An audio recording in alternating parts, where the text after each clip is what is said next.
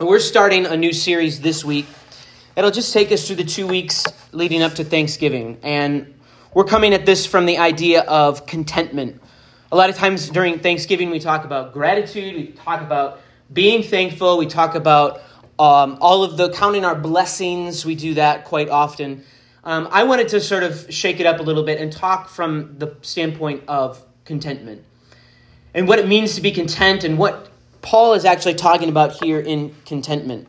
Um, we, I think, in our lives struggle a lot with contentment. I know um, it was a couple months ago, and I was um, I found myself googling this. I said, um, "Google, what's the best kind of car for a dad to drive?" Because I wanted to be a cool dad, you know. I want I want something that I can show up that moms aren't going to be driving. Because I can't be confused as a mom in my car. I want people to know I'm a dad. And um, then I was looking at it and I'm like, this is not who I am. This is not what I want. Why would I, why would I care what kind of car a dad drives? Um, and it was just that I was just so, I was not content with what I had. I was not content with the car. The type of car that I wanted was something that showed that I was cool, even though I'm not cool. And so these sort of things are what we're getting after. How do we be content with what we have? How do we be happy? It seems like every year it's harder and harder for me to think like on the spot, oh, what are you thankful for? Let's go around the table and talk about what we're thankful for. Yeah, I don't know. Uh, health, maybe? Uh, my house?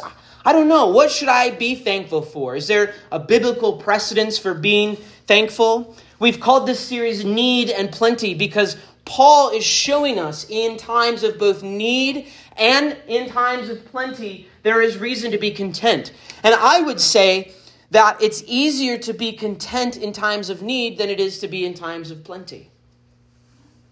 Because I think in our need, we have more appreciation for the things that we have and appreciation for the things that we don't have. And yet, when we get so much, when we have plenty, when we are well fed, it is harder to be content. It's harder to come to a place where we can appreciate the things that we've been given and be grateful for those. I look around my house and I say, well, this thing is broken, or this thing is old and outdated, or I need one of these things new. Someone is mad at me in a relationship. And if all of these things could change, then I could be happy with who I am. I could be happy and content with the things in my relationship. If just these one things could change. I think we can all identify with this. I think that we can all take this into consideration that there are times in our lives when we come to a point where we're just unhappy. We look around and we say, This is not the way it was supposed to be. Stanford did a survey about 10 or 12 years ago about contentment in people's lives. And they interviewed, they sent surveys to two states. They sent one to California and they sent one to Ohio. Because, you know, it's Ohio, so our website's blocked in Ohio, so they won't be able to hear this. But so they asked the participants two questions. They said to the people in Ohio, How content do you think people are in California? And to the people in California, they said, How content do you think they people in Ohio are? Well, the people in Ohio thought that people in California were about an eight on the scale. And people in California thought people in Ohio were about a two. Then, what I find most remarkable is the second question How content are you really? And the people in Ohio said they're about a six in contentment.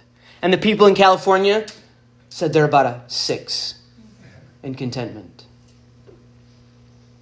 So often in our lives, we think that contentment is tied to our circumstances. We think that contentment is tied to where we are or what we're doing or what we have or whether our relationships are good or whether we have this great job or we have this great influence over people. Whether we're married, whether our relationships are working, whether we are growing a bigger family, whether we have all of that in a place where we can come to an agreement on everything is the way it's supposed to be. But Paul has found the secret of contentment, the secret of being content. I was debating whether I should make this into like one of those BuzzFeed articles. Um, Want to find out the secret of contentment? Do these 10 things. Number four blew us away. I was thinking about doing it from that way. But it's actually more serious than that. Paul was the original sort of uh, clickbait uh, writer. Much of our hurting in our lives, the anxiety that we put ourselves through, the heartache that we have, the drama that we've caused, the places where we just feel not so good about the way things are, is actually the discontentment in our lives. That we put ourselves through this, this unnecessary moment of discontentment where we say, I'm unhappy with this or that or the other thing. And it's not because I forgot to count my blessings or it's not because I forgot to praise God or, or read my Bible or go to church. It's because I'm just inside discontented with what I have. The things that I have, I do not appreciate. I want the things that I don't have. I want more. I want new. I want better. And the cycle continues, and this is an artifact of the world, of the society that we live in, that chases the dream, that chases after the more, that chases after the bigger houses and the cool dad cars, which, by the way, are usually Jeeps and Rams. So, yeah. if you wanted to know, yeah. And if that's cool, I don't want to be cool.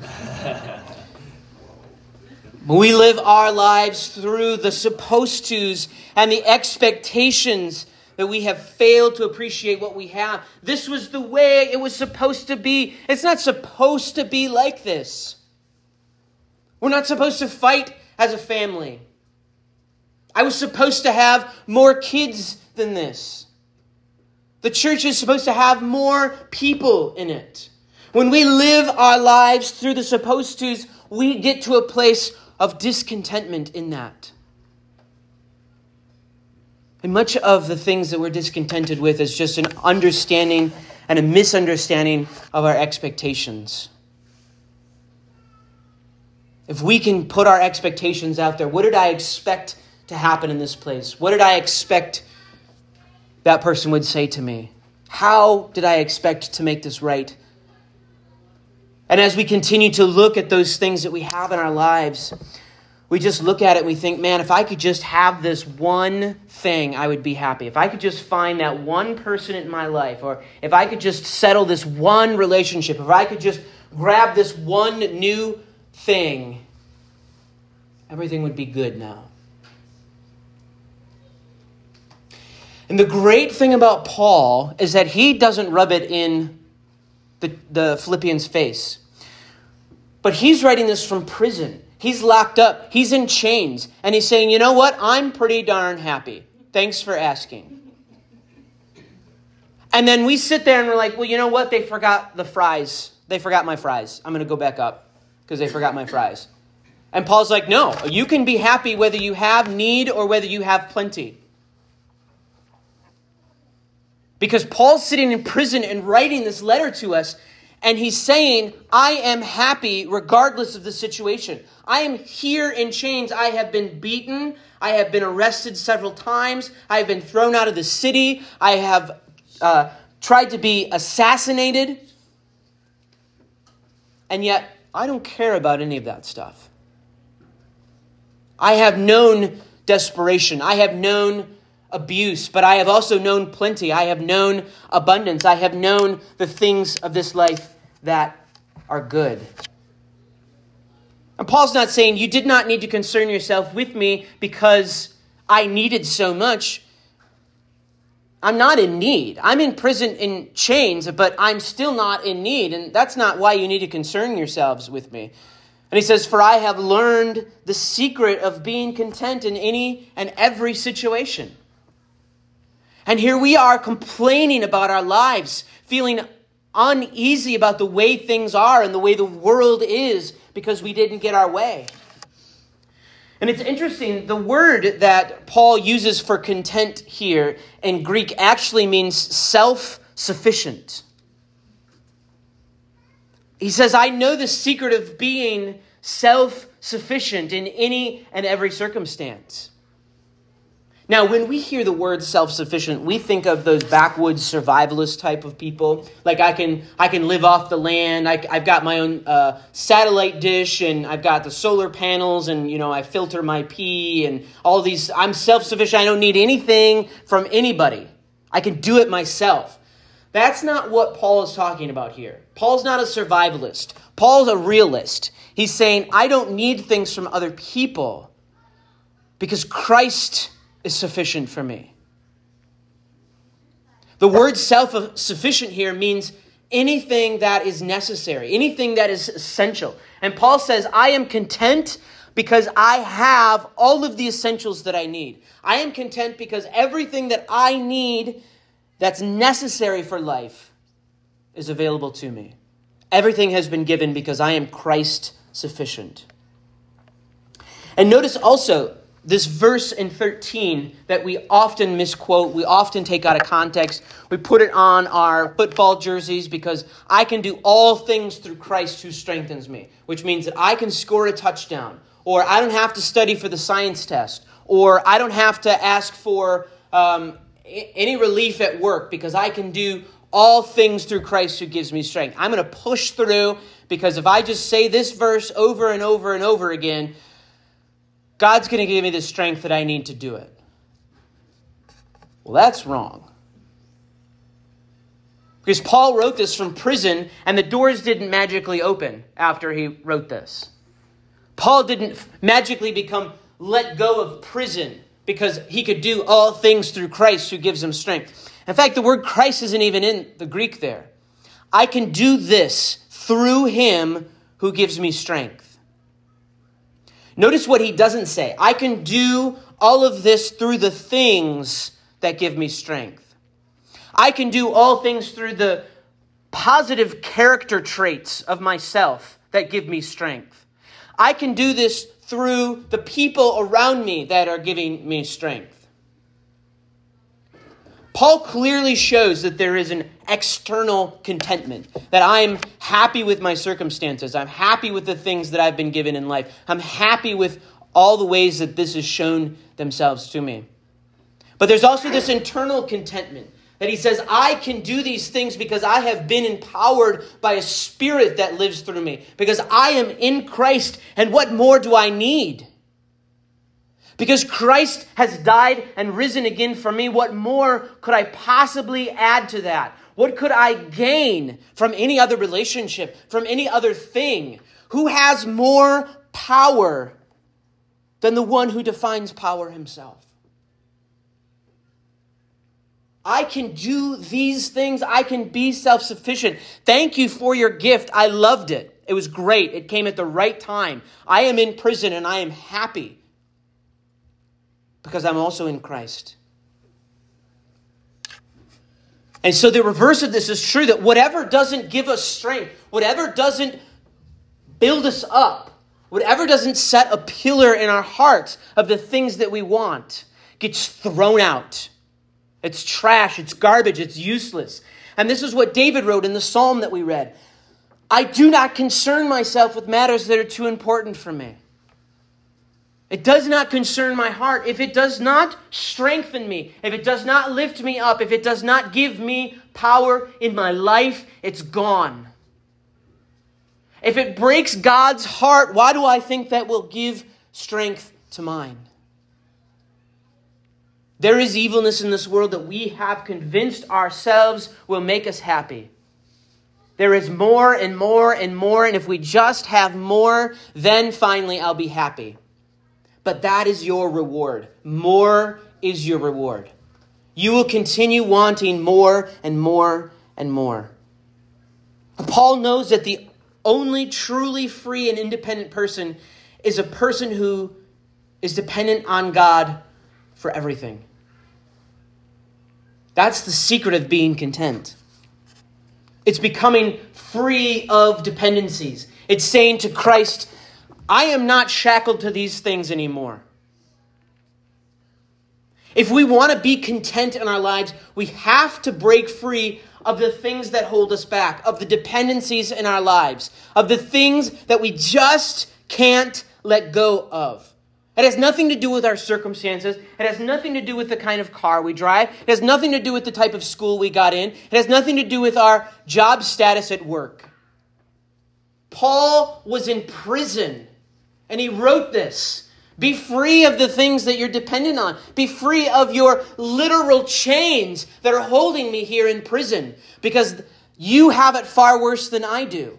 I am content in all the things, and yet you are out there in the real world and you are shackled to these things that are holding you back. The secret of being content is becoming free of these dependencies.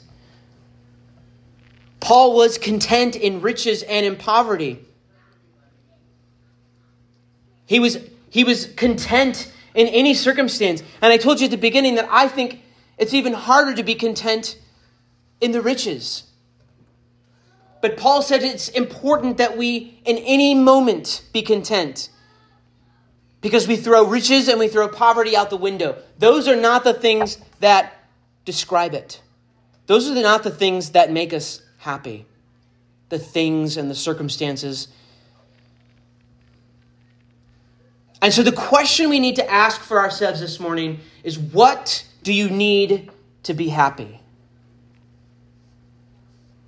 And one of the things that's helped me in my journey to uncover sort of contentment and, and being grateful for the things that I already have is I just asked the question is this it?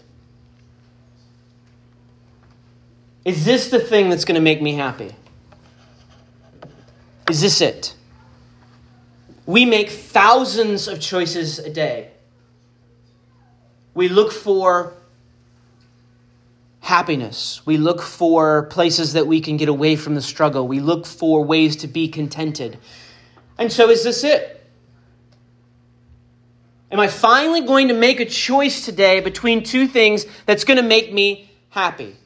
Have I finally found that one thing that I've been searching for that's going to make me happy?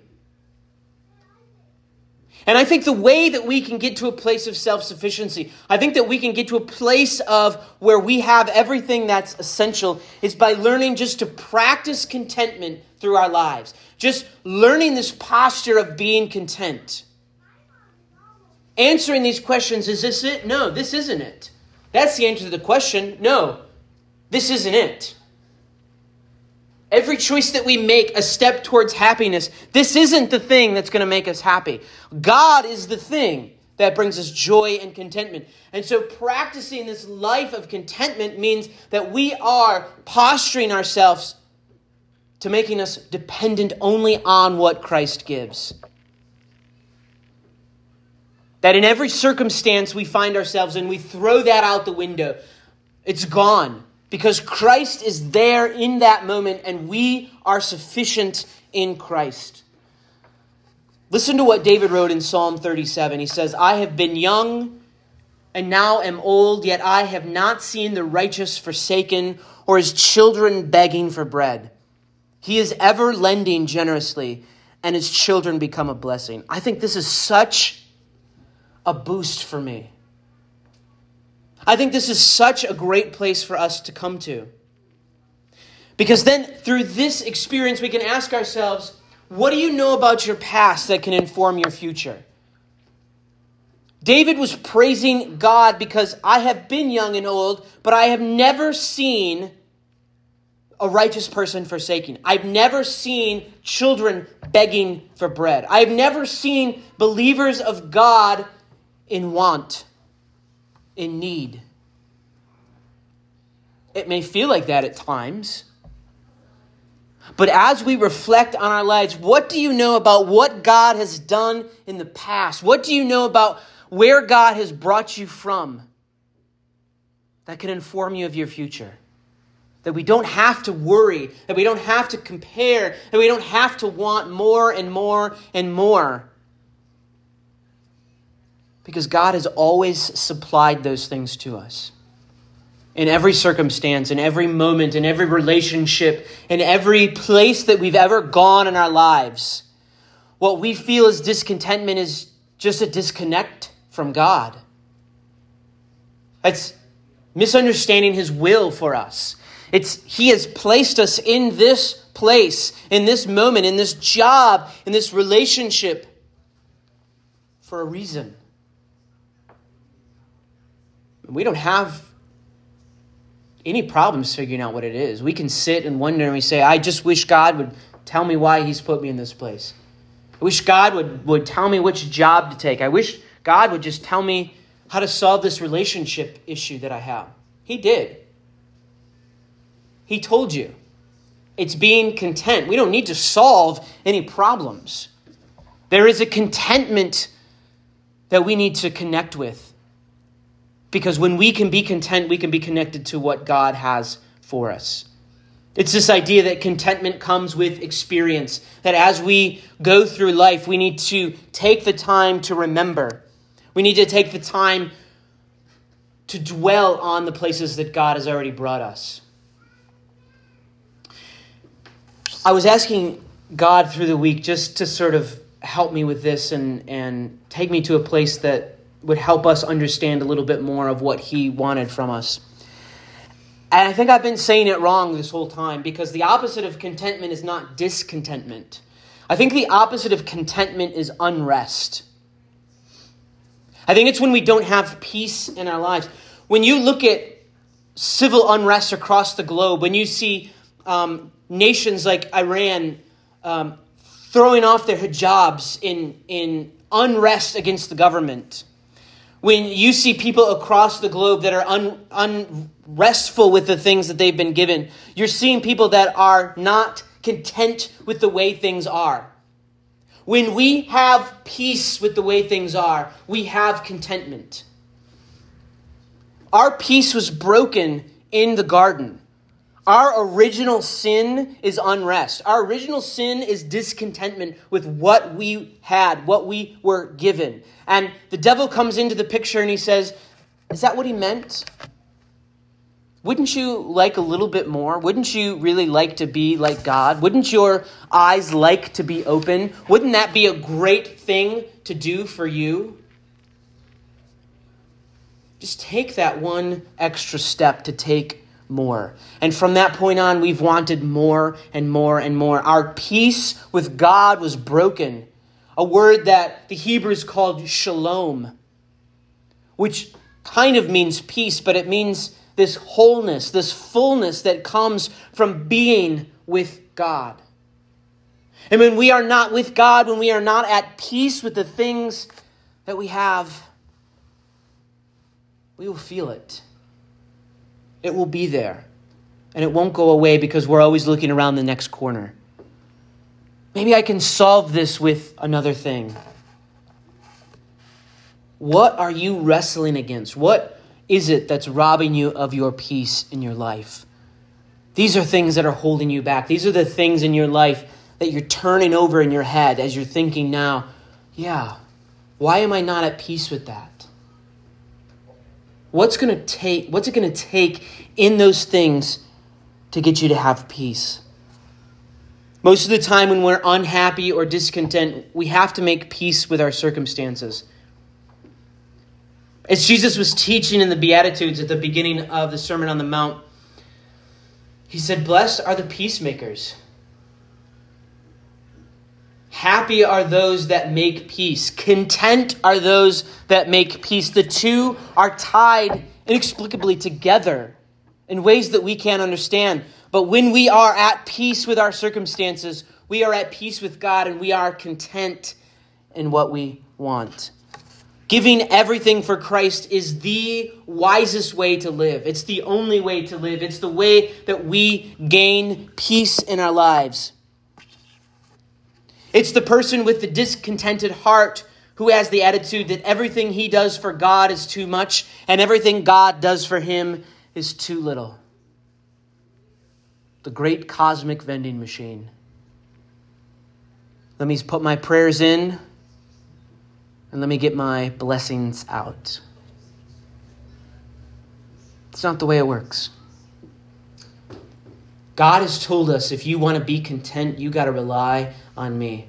Follow Christ even when it's difficult, but especially when it's easy. and you'll always find that He is enough.